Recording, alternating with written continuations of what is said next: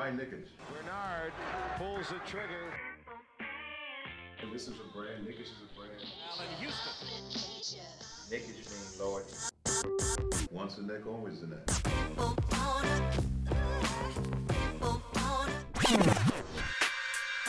touches, puts up a three. Won't go. Rebound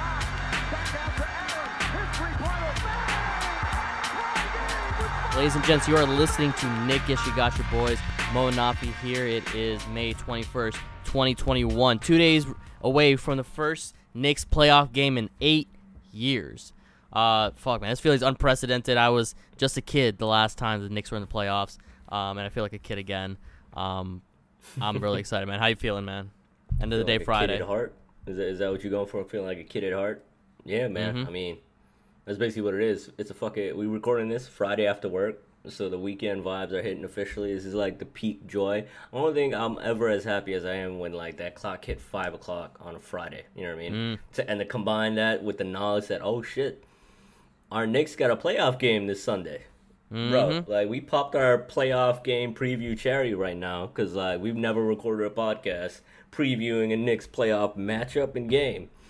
So I mean, let's just get into it, bro. Um, first off, do we want to start with our uh, respective uh, predictions about how the series will go, or do you want to save that for the end? We'll save that for the end. All right, all right. I see Yeah. Mm-hmm. you playing the content game. all right, Uh, we we got to we got to build this shit up, right? Um, yeah, yeah, yeah. Yeah, so first playoff game in eight years. Your boy will be at the game. Unfortunately, Nafi will not be able to make it. But if you see if you see me, I will be wearing the Knickish hat. Uh, come through and say what's up. And I don't, I don't even know where to start, man. Like right now, we're seeing all these finalists for the awards. Um, and we got three guys in the Knicks organization so far who are finalists for the awards. We got Tibbs, finalist for Coach of the Year.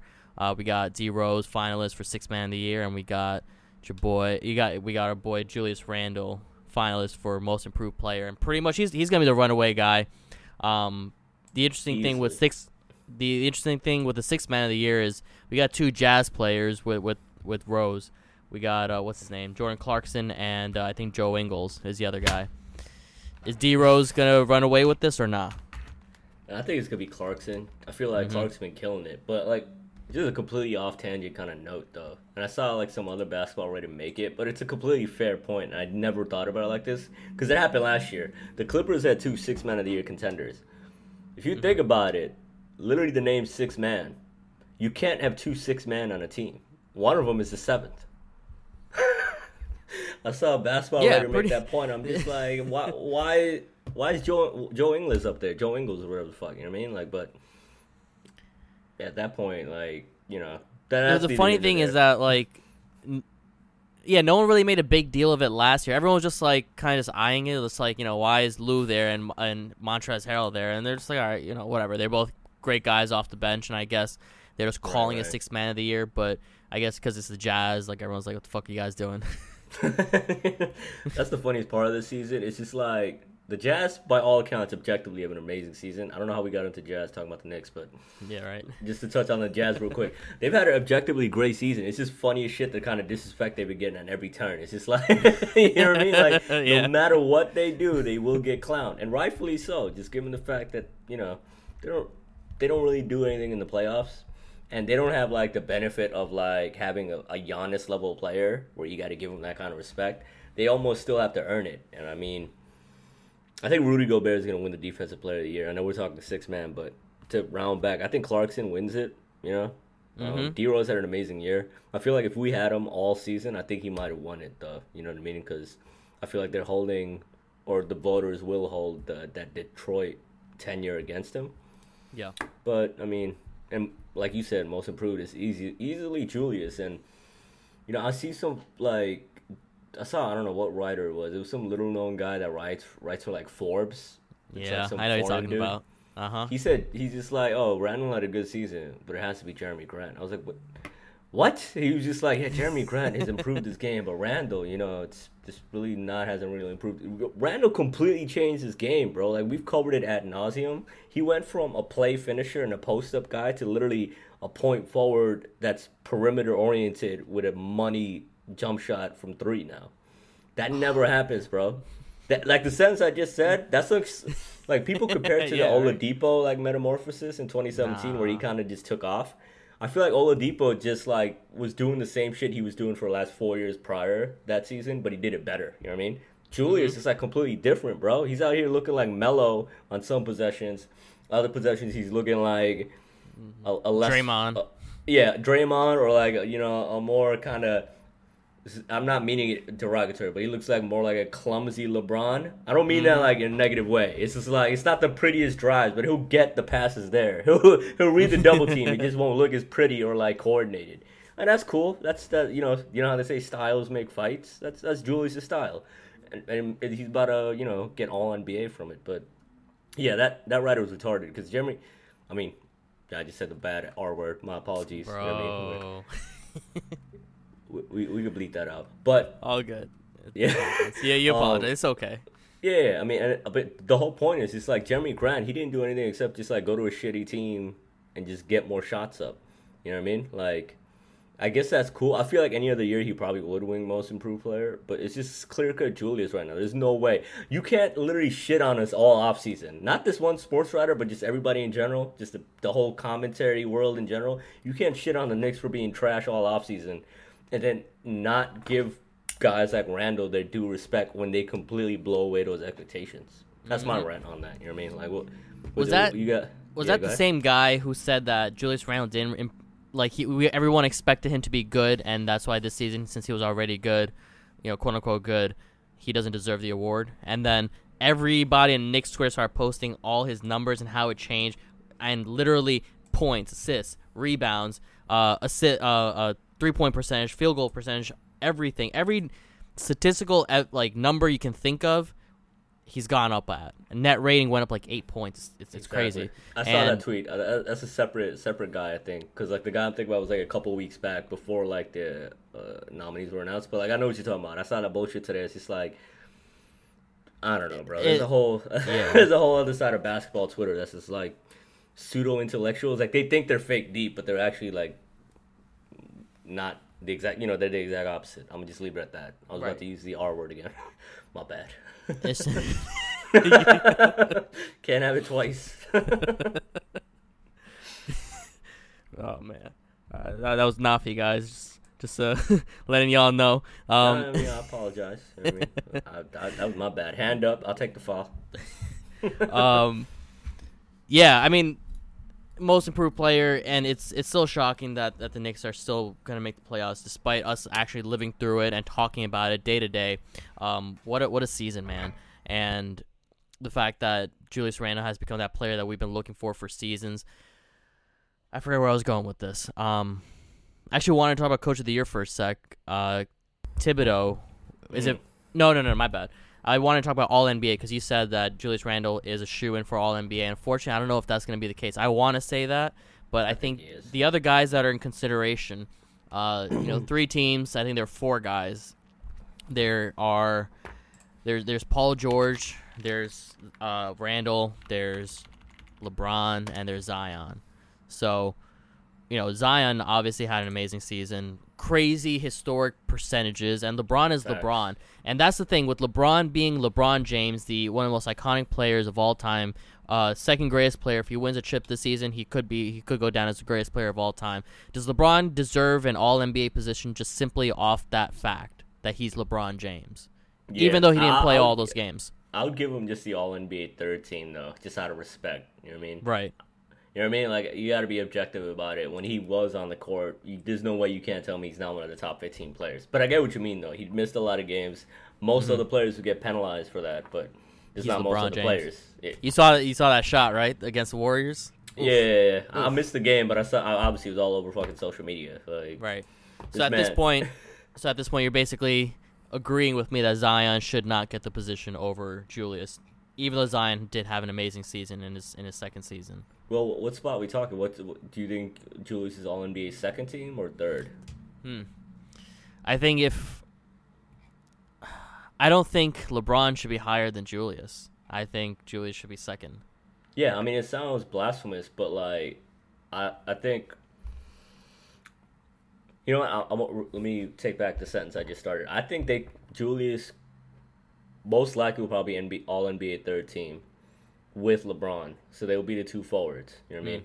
I'm trying to find a, like a like a list I was looking at of like the possible candidates, but the center on that third team. I mean, Gobert. You know what I mean? I know I don't really like Gobert. I I think he's a swaggerless chump and a whiny baby.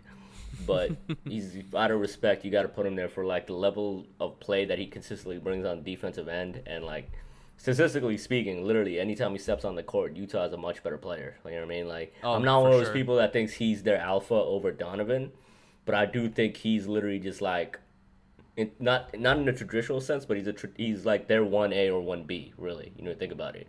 Not in the traditional sense that we talk talk about like that, like oh he's he's the second scorer or the first best scorer. It's it's what he brings defensively. You know what I mean, like the same way we like talk about Mitch. That's how Rudy is for Utah. So I think that's that's your All NBA third team front court. You know what I mean? Like Gobert, LeBron, Let me- Julius. All right, where would you put Kevin Durant? Oh, that's interesting. Or does Kevin Durant not deserve a role, even though he is Kevin Durant? He was only played, I think, like 20 games. Is it really that low? Mm-hmm. There's only been, uh, oh, actually, no, I lied. Um, from what I see, he's only played 21 of the Nets' first 53 games. What, was this article made? Oh, this article's old. My bad. Um, so he probably played closer to 30 games, like half the season. I gotta say then. I mean, I don't think you put him on All NBA with all the missed games he had. And I even. I mean, I was I was about to say that I don't think he'd be even be mad, but like KD be sensitive about all sh- sorts of shit. So yeah, he played 32 games out of 72. Yeah, I mean that's not even half. You know what I mean in a shortened season. Um, ah, I don't know, bro. How about we put him? Yeah. Yo, you know what? Julius is all NBA second team. We're in next podcast. Let's be homers for a second. We four seed. We, we got a playoff game. Let's put the injured superstars on all NBA third team with a swaggerless Rudy Gobert. Boom. That's the front court. KD, LeBron, and Rudy anchor that third team. Fuck it. Um, yeah, as I'm reading through these articles, I'm looking at people's prediction for the all rookie first team, and when you got Lamelo and Anthony Edwards, I don't know if uh, our guy, our, I mean, I mean, if, unless they put Anthony Edwards at like the three or something, he might get second. But I have a feeling that IQ is not going to be on this list for some No, reason. that's the thing though. The the the all rookie teams they don't go by positional designations. You can just put the five best Mm, rookies. you're right. Yeah, You're right. So he might- IQ's on there, he- easy peasy. Okay. Yeah, he'll at least be on the second. All right, I fi- fucking finally found this article. I was I was uh trying to think about at the time. Um, yeah, honestly, looking at these names, bro, and just like recalling like what I've seen so far this season, and just like obviously being somebody that follows the NBA, I think KD's not making All NBA just strictly off of injury. If he obviously played more games, he'd be on there, but definitely not because you got to think about the kind of season that uh Kawhi had, Paul George had, um, Jimmy too. I mean, Jimmy's missed some games, but he's also played much more. I think, right? Like, I, I yeah, okay, I got to take KD out. You know what I mean? So I think Julius, I think he could comfortably. I think it's likely he makes a second team if you think about it. It's gonna be tough because there are guys that are interchangeable between guard and forward for this list, like Luka Doncic, and like I think Ben Simmons even are guys who could be interchangeable between uh, a guard position, All NBA, and um, a forward position. You think Ben Simmons makes All NBA? I think he, he's a lock for all defense, but All NBA. You think so? No, no, no. I mean, I no, definitely not Ben Simmons, but I think maybe even Paul George. I feel like he plays shooting guard sometimes, or maybe I'm thinking about Jimmy Butler because I think both those guys at different points have played the forward position and the guard position. Maybe even Jayson Tatum.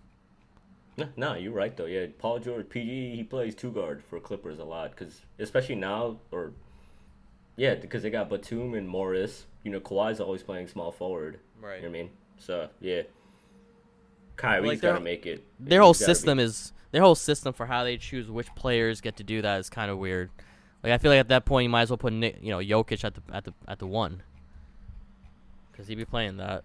That's true. He's basically for a point center, right? If we gotta put it out there like that, but then it's it's it's like the, the NBA is weird just because they're only they're half stepping it now because they apparently they have Embiid and Jokic listed as both power forward slash centers. I don't think Embiid has played power forward since like he was in Cameroon, like overseas, Right. Like, before he even came to this country, yeah. like that ass. Like, so I don't know. I, I'm just out of like out of the principle of the matter. Like, I think if you wanted to follow their designations, you could put Jokic and Embiid both first team because I've said previously, if Embiid didn't get hurt, I would have said he was the MVP. You know what I mean? Like I would have picked him over Jokic if they both played every game because Embiid is nice like that, but Jokic obviously is on another level, especially with Jamal Murray out and what they what Denver's been able to do, incorporating Aaron Gordon as well into all that, and Mm-hmm. he's got Matt Ma- Maga Porter Jr. like lighting it up too. Yo, Jokic is crazy. This man's a magician. That's gotta be the only reason they did it, just so they could put both those guys in all first team NBA. Otherwise, it, it wouldn't make any sense. That's the only way they could get both those names at the top. Yeah, but like Um, my whole thing is like the principle of the matter. I'm gonna put Embiid at All NBA second team though. You know what I mean? I think that there's no way he's a power forward. I don't care if this if this is not an actual team that's gonna hit the court. I just like thinking about it. It's just gonna be weird looking back historically. You know what I mean? Like, it's not gonna make any sense. Like how is one of these guys a power forward? Maybe Jokic because I think he played that when they had both uh, Nurkic. Remember Nurkic and him were teammates on Denver. What a wild even. time! I honestly don't remember that. Nurkic was Nurkic was in Denver. Man, I Nurkic he's was been in the Blazers for forever. No. Nurkic was literally the prized possession there. He was the first round pick, and then Jokic was second round pick.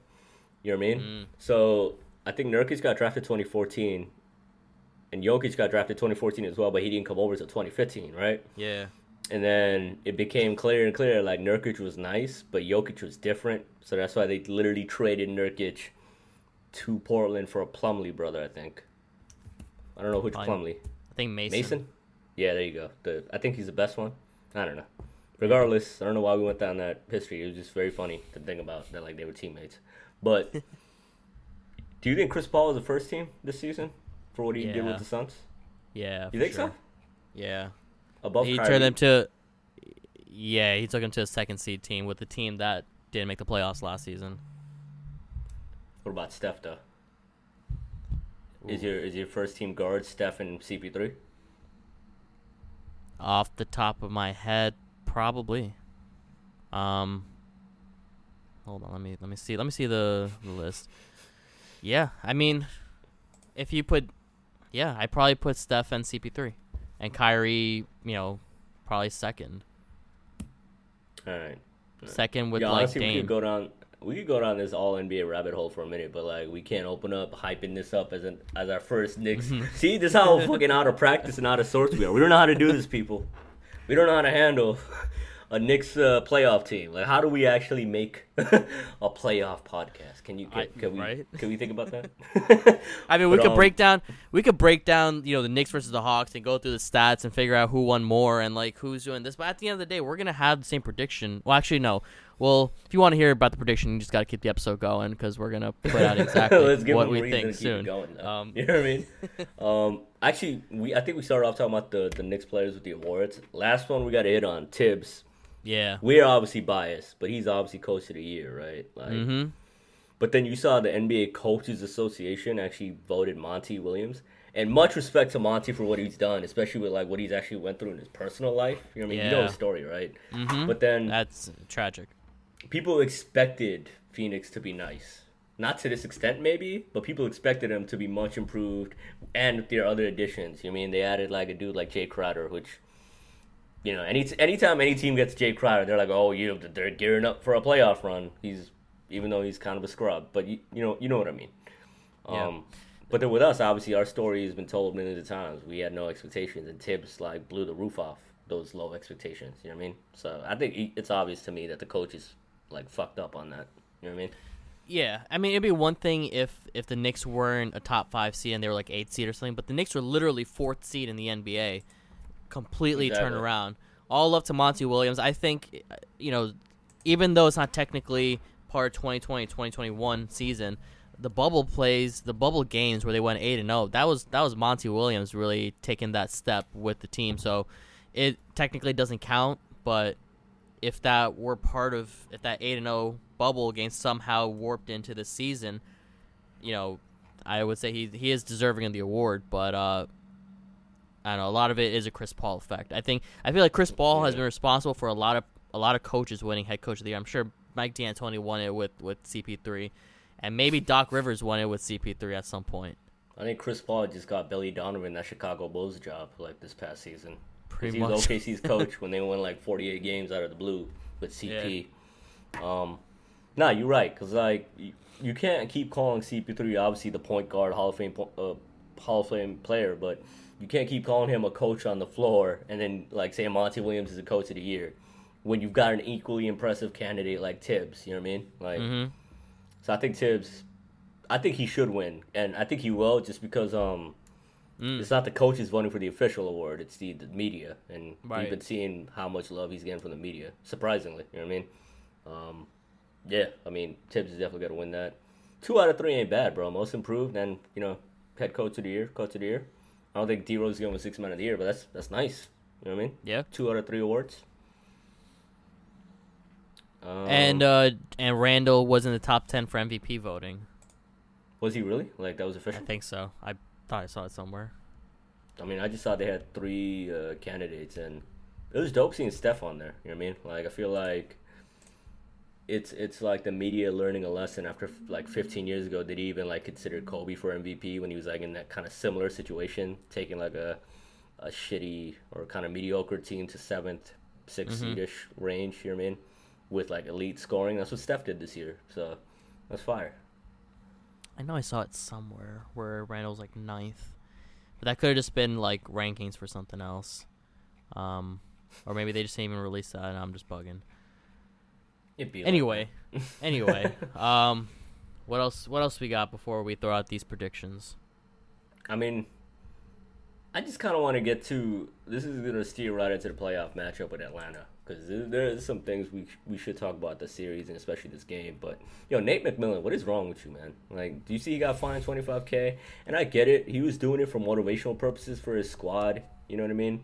Mm-hmm. But uh, be real. Be real, Nate. Like that just I feel like it was a reach. He's like, oh, the league wants wants the Knicks, you know what I mean, to win. You know what I mean? The league's been wanting us in the playoffs. If that was true, why did it take eight years? You know what I mean? Like I kinda get what he means, like in the grand scheme. Like of course the NBA would love a large market, the biggest market to, you know, advance to the playoffs, have that playoff shine, but it's not like some kind of agenda, you know what I mean? It's not like you know what I mean, like that it's a prevalent or prominent kind of thing that the NBA wants us to be that good. If that mm-hmm. were literally the case, I feel like the whole Phil Jackson thing would not have happened. You know what I mean?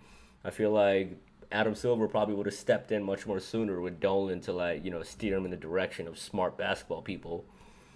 You know, I'm kind of glad he didn't because it seems like we've got the right people right now. And I just like being able to say that World Wide Wes is uh, is in our front office. That's such a flex, bro. Anytime I play that play that Jay Z song, it's like, oh, that's the Knicks uh, VP of basketball That's our operations. Y'all know? hey, he's, he's part of our squad. That's our boy, Yep. old old Wes.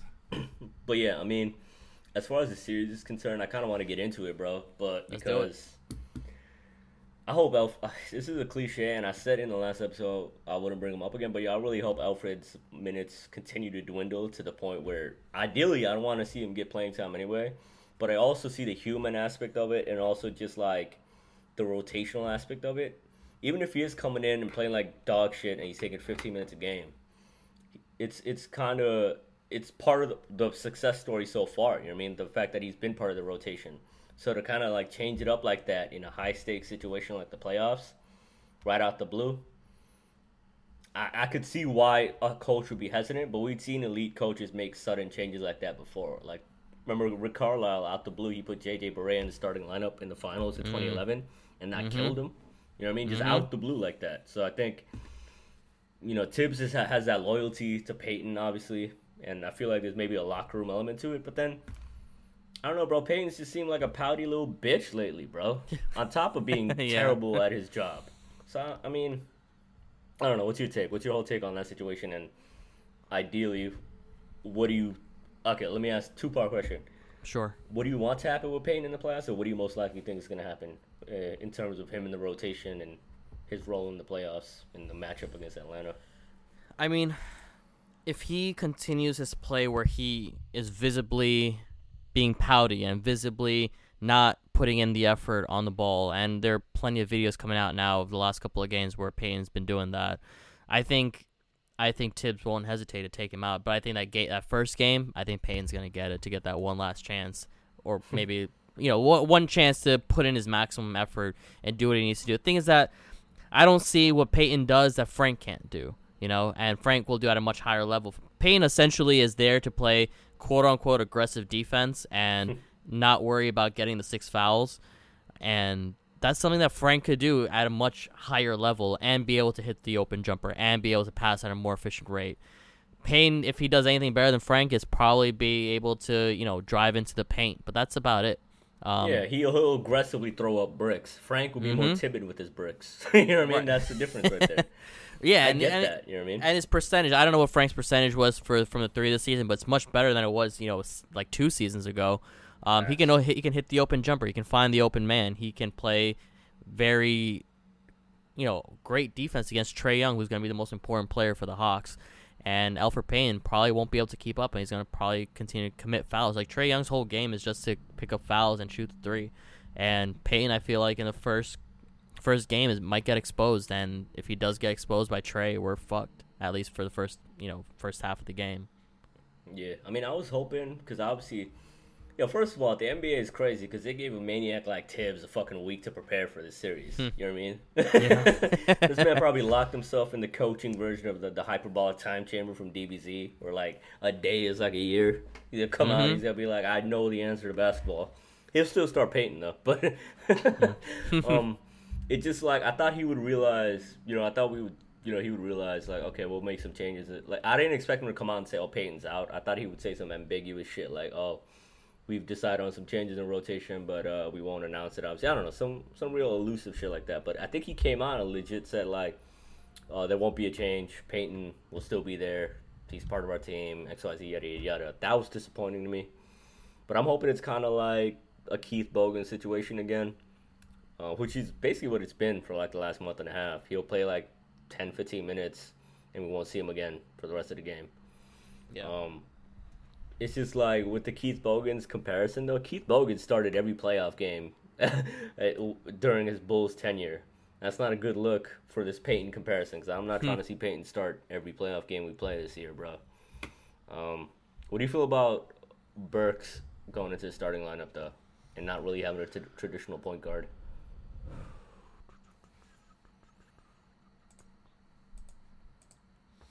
It's tough to say because I think, you know, one of the points that I made in the last episode was the reason why the Knicks are so good in the regular season was because they always put in 110% effort in every game, every matchup, every play of the game for 72 games, and no other team was really doing that.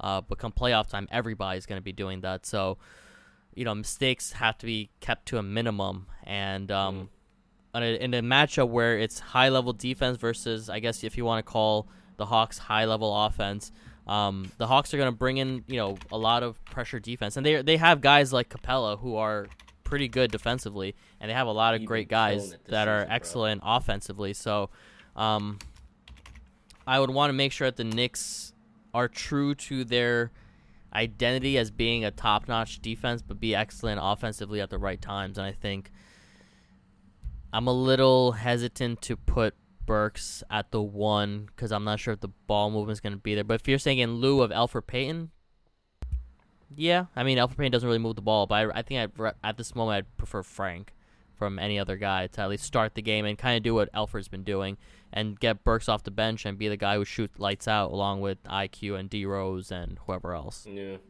My thing is though, it's just like the thing with Frank going the starting lineup hypothetically.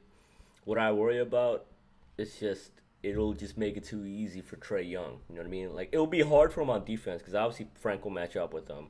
And I don't know mm-hmm. what the exact statistics are, but I did kind of, if I recall off memory, there were some possessions Trae would like, like cook Frank, not cook him, but like he would get him. You know what I mean? But there were mm-hmm. also some good possessions. And I, I think physically Trae Young is like a bad like matchup for Frank's usual defensive prowess. He's a long arm kind of guy that can like mirror guys uh, like movements. You know what I mean, and like how they how they dribble and shit. But like the small guys, the water bug little point guards, like Frank usually doesn't like thrive against those guys defensively.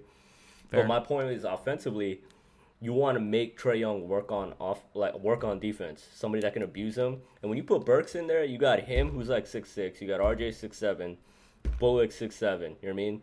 These are all big wing slash guard players that like. In, if Atlanta wants to switch everything, one of those guys is going to end up having a mismatch. It's either going to be RJ or Burks that's going to be able to cook Trae Young. You know what I mean? And if it comes down to like them sending help defense Trae Young's way, we know RJ is a willing passer. We know Burks can be a willing passer. You know what I mean? Mm-hmm. And we know like Randle obviously is. You know we're gonna get to him, but I think it's just gonna it would work out. And I know it's kind of a radical kind of thing to suggest, just because when you think Thibs' whole history, he's always traditionally had a traditional one through five lineup. You know what I mean? Like Yeah. he, he he'll have a regular point guard. He won't have like, you know, like some Mike D'Antoni shit going on where it's like five midgets. You know what I mean? Like mm-hmm. he's always going for like that traditional kind of thing. So I don't think it'll happen. That's why I think yo we might just maybe IQ starts. You know, I feel like I haven't seen that a lot. Like that suggestion. I don't think he Thibs would do that like in a playoff atmosphere start the rookie, but anybody but Payton, bro. That's been the motto all season, even despite us getting the number four seed. But yeah, that's one thing I'm looking for. Obviously, just like wh- how we handle that, and you know, it's been discussed a lot. It's not a it's not a bad uh, outlook. I, I actually very much see that happening.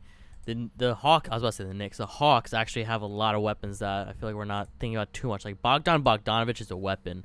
Uh, Lou Will is on this team, bro, and he's at Atlanta, so you already know he's powered up. We they got. I mean, come playoff time, he has that playoff. He has that playoff experience. That's I don't know if exactly what Gal- saying, eh, that's what I'm saying. Eh, the Lou Wills is garbage during the playoffs, bro. Like you look at his numbers, it's just like he, Are he they? goes from yo, he's so bad in the playoffs, bro. I didn't even And know. I, eye test wise too. Like I remember, I'm just like, yeah, this this regular season shit never works for Lou Will. I mean, I think he he's, ne- he's never, and he's old now. Not to That's say he's not a threat. I get what you mean. You know what I mean? Like he'll if, if he's out there as a spot up threat, that's somebody you gotta like you know stretch your defense out for. But he's just not gonna. I don't. He's not gonna be. You know, it's the old cliche like, oh, the playoffs is a whole different game. There's a different officiating style. I think that's mm-hmm. true, especially for dudes like Good. Lou Will and Trae Young that are foul hunters and IQ. To be fair, objectively, those small guards that rely on hunting for fouls and trickeration, and that really works. Like it, it the whistle usually changes up on him. It's like the Harden situation too, why he he's, he has his playoff moments. You know what I mean? He don't get the same kind of whistle. He'll draw fouls, but not to the same rate. I think like that's gonna be an issue with Trae Young, Lou Will, and IQ. You know what I mean? You uh, You gotta look on your face. You gotta look, look at your face. yeah yeah listen listen to this i just looked it up because i wanted to confirm because i i didn't re- i didn't know he was that bad lou will has been in 71 playoff games and is averaging 12 2 and 3 on 39% from the field and 25% from the three good god holy shit i good, stand bro. corrected bro. That's why like I always seem like a hater because like even just like when people would talk about Lou Will and like in conversation about basketball, people just always like talk about how, like, how much they love Lou Will. I would be the guy saying like I don't I don't really fuck with him. I don't really I don't see it because come playoff time, none of that bullshit works. He's mm-hmm. not a he's not a playoff player. It's like what Draymond Ge- Green used to say. He's like, oh, he's not a 16 game player, aka he's not built for the postseason. Right So I mean, Will's cool. I like the wing story, but I don't I don't want him on my playoff team. But you do have a point though. Overall, speaking just about Atlanta's offense, bro. I'm looking at it right now. They they eighth in offensive efficiency, and they cooking from outside. But we also are like an elite three point defending team. Yep. So it's really just gonna be like that old cliche of like the unstoppable force versus the immovable object. You know what I mean? We'll Yep. see what happens. But I tend to lean defense. There's a reason that people say, you know, defense wins championships. mm-hmm I think I think our defense can do it do its thing because like every year we kept hearing people say, "Oh, the Knicks defense three point defense is lucky, it's fluky." It turned out not being the case. Our defense is good against the three for a fucking reason. And I kind of was on like we had Leisure Knicks on way back um at a Knickish at night um episode, and I brought that up to him, and he made some good points. But it was also my whole thing was like I was in the middle. It was like I see it, but I also concede that like our defense is letting certain players shoot from three, have those have those open looks, and they're not wide open. We're almost always like the human aspect of it. We're always racing towards three point shooters. You know what I mean? Even if they mm-hmm. are quote unquote open for a bit. You know what I mean? And as somebody that plays ball, like anybody that plays ball, It's psychological. You see somebody running towards you when you're in the middle of a jump shot, you'll always notice it out of the corner of your eye. It's gonna affect Yeah. you one way or another. And I feel like that's how our defense has worked, and I think it's gonna carry over to the playoffs. You know what I mean? That's my whole rant on that, though. But you're right, though. Shit, shit is they got And weapons, it- bro. And it helps that the Knicks went 16 and 4 in their last 20 games, and they picked it up offensively to a crazy extent. I don't, I don't have the stats on me, but their numbers, at least three point wise, has gone up a lot. And my concern coming into this, you know, a month or two ago was whether or not the Knicks will be able to keep up offensively because it looked like they couldn't. They just kept scoring up to 100 points and just making sure that their t- their opponents had less than them, um, but just marginally. But their, I'm sure their net rating has gone a lot higher um, at least in the last 20 games because because of the disparity in the scores and all these guys are finally learning how to shoot and I think there were what five guys on, on this Knicks team that scored 40% or higher this season. I think Frank. I think he was actually at like 45 percent from three, bro. I think they excluded Frank on that list at least. I think they had to have like a minimum number of shots, but I think Bullock, RJ, D Rose, Randall, and one more guy. I don't know. You said IQ. Did you say IQ? I think I don't think IQ hit 40. I think he was like 30 something. Burks? I think things like 38 30%. 38 39. Um might be Burks. Joe Frank shooting 47 percent from three. Good bro. lord. Good lord. Our son, boy. yo, we get yo. That's there's been so much to talk shit about this season. You know, to kind of take a step back from the playoff commentary, we haven't even nearly talked enough shit about Frank, and we've been on the Frank like island for a minute too. You know what I mean? So, shout out to Frank. Mhm. I mean, he's become that three and D piece we've been hoping he would become and embrace. But back to the Hawks. Aside from Trae Young, like of all the other players that you kind of listed, who are you worried about like the most? Bogdanovich? Mm, offensively probably Bogdanovich, but um I think overall, let me let me see their roster again. Bogdanovich at least offensively def- uh, definitely. Um he was injured for a little while, I think, and then he came back. Uh has- been playing pretty well. DeAndre Hunter's back. Um I don't know if Cam Reddish is back, do you know? I don't think so. I don't even think he's been that big of a part. Like, And did, didn't this legend, didn't this legendary guard Tony Snell just do 50-50 and 100 this season? Did you did you see that meme? Did he though? I think he averaged 50-50 and 100. I I think it's legit. Chill, off, Tony? like, You know, not that many shots, but I think um I think Trae's important. Bogdan Bogdanovich is gonna be important. I think Capela is gonna be important. Um, Collins, I don't know. I think Capela is gonna be the biggest determining factor, bro. Because if we had Mm-hmm. Mitch, I'm gonna talk some shit right here. If we had Mitch, I would think we'd sweep these motherfuckers. Because we'd have the like. That's the one thing I feel like that's really, really kind of looking like a glaring weakness is like being able to body up Capela. I mean, not that Mitch would shut him down, but having that bigger body. And Mitch is a much better rebounder than Noel. And there's no shots at Noel for what he's done defensively. But he's also like 50 pounds like lighter than Mitch, not near, not nearly as good as a rebounder. You know what I mean? And just doesn't have the girth, you know what I mean, and the height to match up with a dude like Capela who's been killing it this season. So I think that's gonna be a big thing. Just if we could keep him off the offensive boards, and um, you know what I mean, like make sure he's not that much of a, uh, an a, uh, like a kind of a like he's not doing damage to us on offense. I think we should we should be all right. You know what I mean? Because that Trae Young Capela lob situation, it hurts, bro. Like it's it, every time it happens, I'm like every time it happened against us this season, I'm just like, God damn it, man. Yeah. God damn it.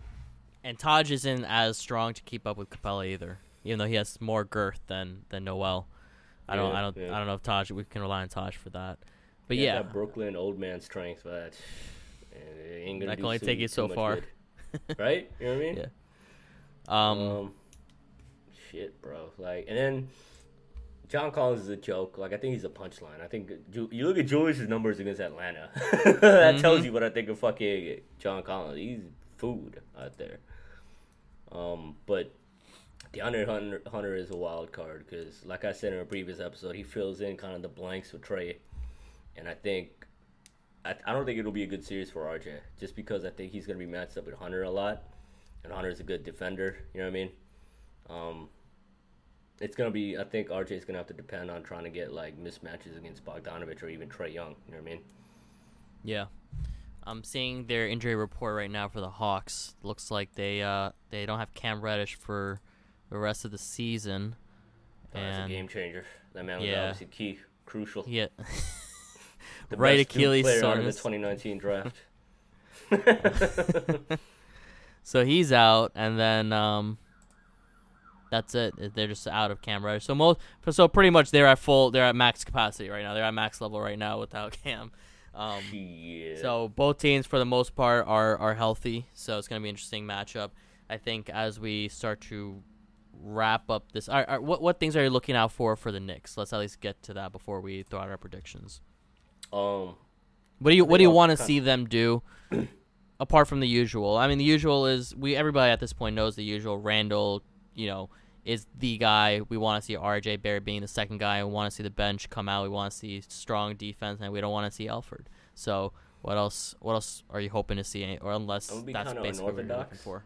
I want to be kind of unorthodox right now, but what I'm gonna be looking for is just seeing how the team in general reacts to having a packed house, playing in front of a packed arena for the first time all season. Because I feel like in a mm-hmm. previous long time, a long time back, we talked about it. Playing in empty arenas or near empty arenas, and even just like the bubble situation, I, people can say whatever the fuck they want. Psychologically, it's different. You know what I mean? And I know it's gonna be home court for us. We got the home court advantage, but even that, you know I mean? Like the players, like the young players talk about it, like oh they they're dying to play in the garden, you know, get hyped up and stuff. But there's also playoffs playing in front of the garden. Uh, it's also young players playing in the playoffs in the garden in a packed house, and I feel like naturally there's that human element of of it affecting their performance.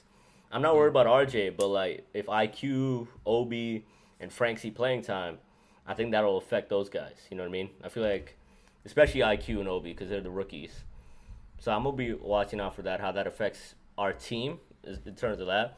But also like, I I mean I'm not I don't think there's anybody on Atlanta I think that would really kind of affect like that. Maybe I don't know. Trae Young is his first time in the playoffs, right? Let's see what happens because these young these like I said like the to the Lou Will point these guys that kind of rely on that foul baiting kind of game they tend to suffer not to Lou Will's extent but like you know but it's also just like these small guards tend to not really ball out like that in the in the playoffs unless they're transcendent like Steph or Dame you know what I mean or even CP3 obviously I don't know if Trae Young, that's that's the thing we got to see if Trae Young is that kind of guy right so I mean I that's a whole ramble but that's you know I feel like It's a it's an interesting point to make. Um, I don't know if I'm gonna. I don't think I fully agree that it might. I, not that you said it. You, you made the point out. If anyone thinks that it would negatively affect them, I don't. I don't think I'd agree with them. I think a lot of our guys, a lot of the guys on the team, came from big big school towns, Kentucky, That's true. Duke, and all that, Yeah. and they're used to that kind of vibe and that kind of arena.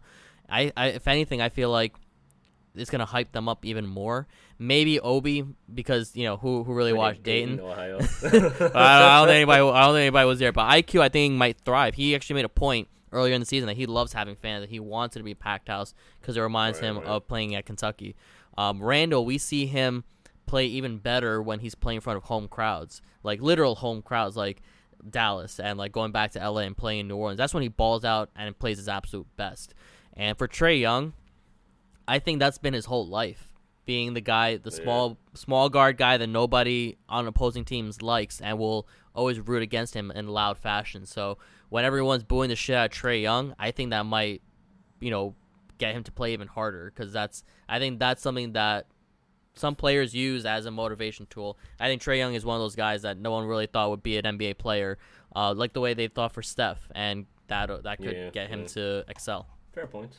Yeah, I mean that's really what it is with the young players, especially. I feel like we don't know. You know what I mean? Like we'll, Mm-hmm. we'll, we'll see how it is. Um, and I mean the thing about Julius, so I'm not worried about like the crowd affecting him. And obviously it's a home crowd. It's gonna be good for our players generally.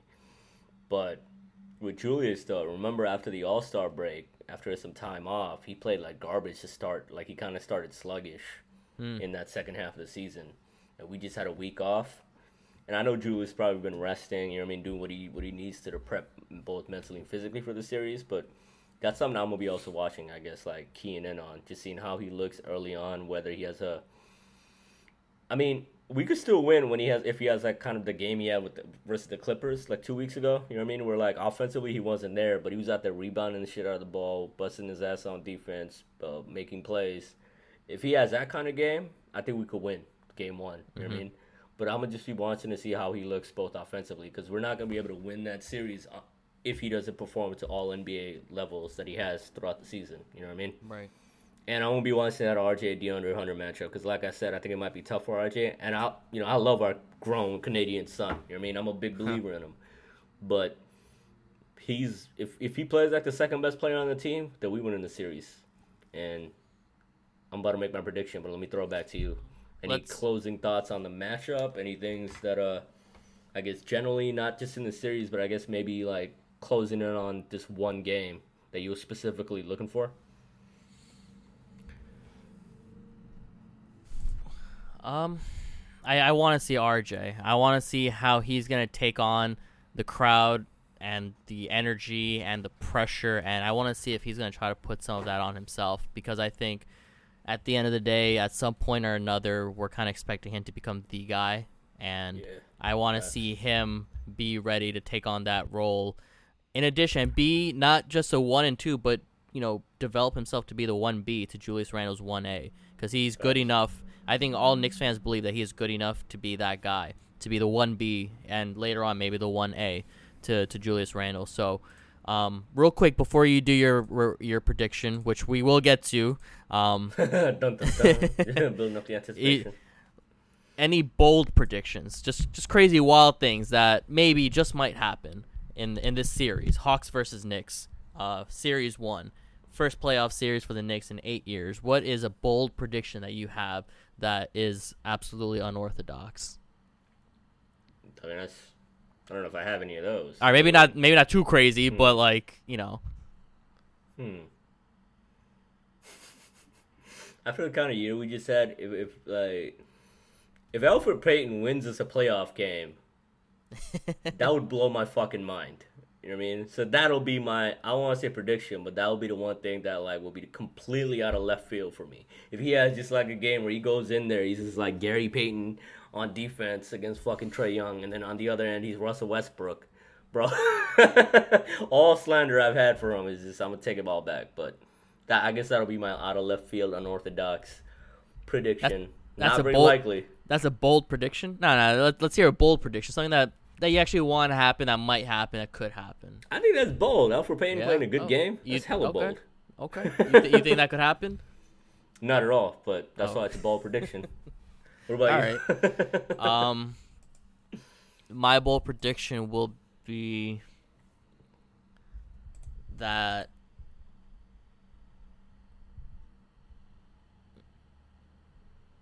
IQ is going to be the third most important player in the series after Randle and RJ. Over D Rose? Yeah, okay. I'll give you that. It's kind of bold. Mm-hmm. It's kind of bold. I see it. I take it. So when it comes Um, down to a seven game series between the Hawks and the Knicks, Nafi, what is your prediction? the Knicks playoff game, the first round prediction, bro. This is this momentous occasion in our podcast. Let's take it in. Let's breathe. Feel We've that? waited for this moment for three fucking years as podcasters and eight years as people, as actual living guys, living and breathing Knicks for so many years. This is this is legit. This is happening this Sunday. woke up with the the set of playoffs in the air, bro. I just woke up breathing it in. Like, yo, after his work day, I was just like, yo, it's the weekend, first playoff weekend. And with all that being said, should I be a homer or should I be objective? How about this? Let's let's let's write it down somewhere so it doesn't look like I'm just copying your shit. Um, Nah, I'm, I'm gonna go straight up. I'm go right into it. Knicks in five. Fuck it. Ooh, I was gonna say Knicks in six.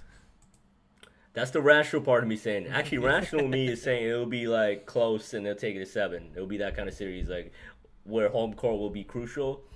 But fuck that. It's been eight years. You know what I mean? Like I was in goddamn college the last time we was in the playoffs. You know what I mean?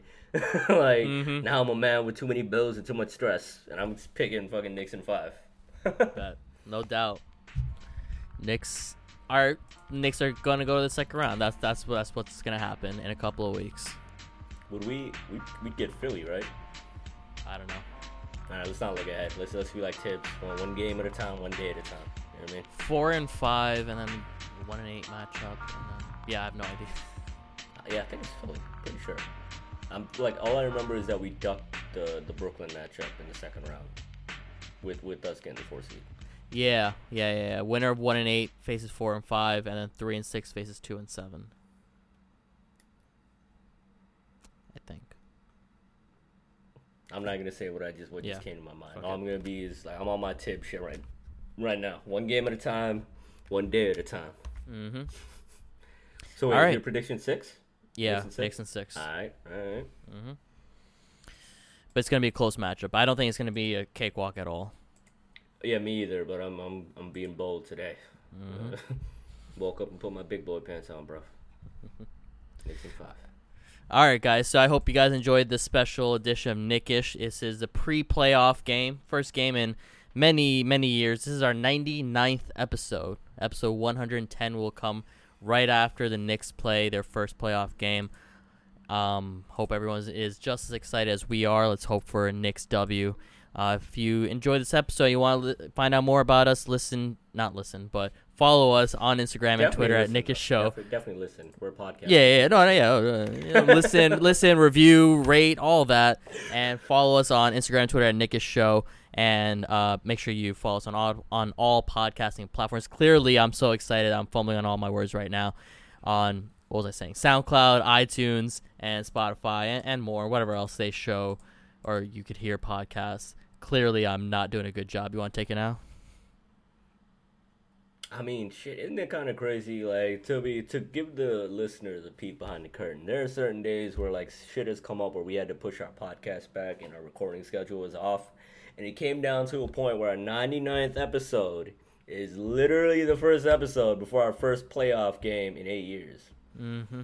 That's some destiny type shit. You know what I mean? I mean, I don't know if how, how to the extent one would believe that, but it's just kind of weird how that worked out. You know what I mean? Think about all those times where just like, yo, we had to take a sabbatical or a hiatus for a certain reason, things had come up where we had to postpone, and now we're here.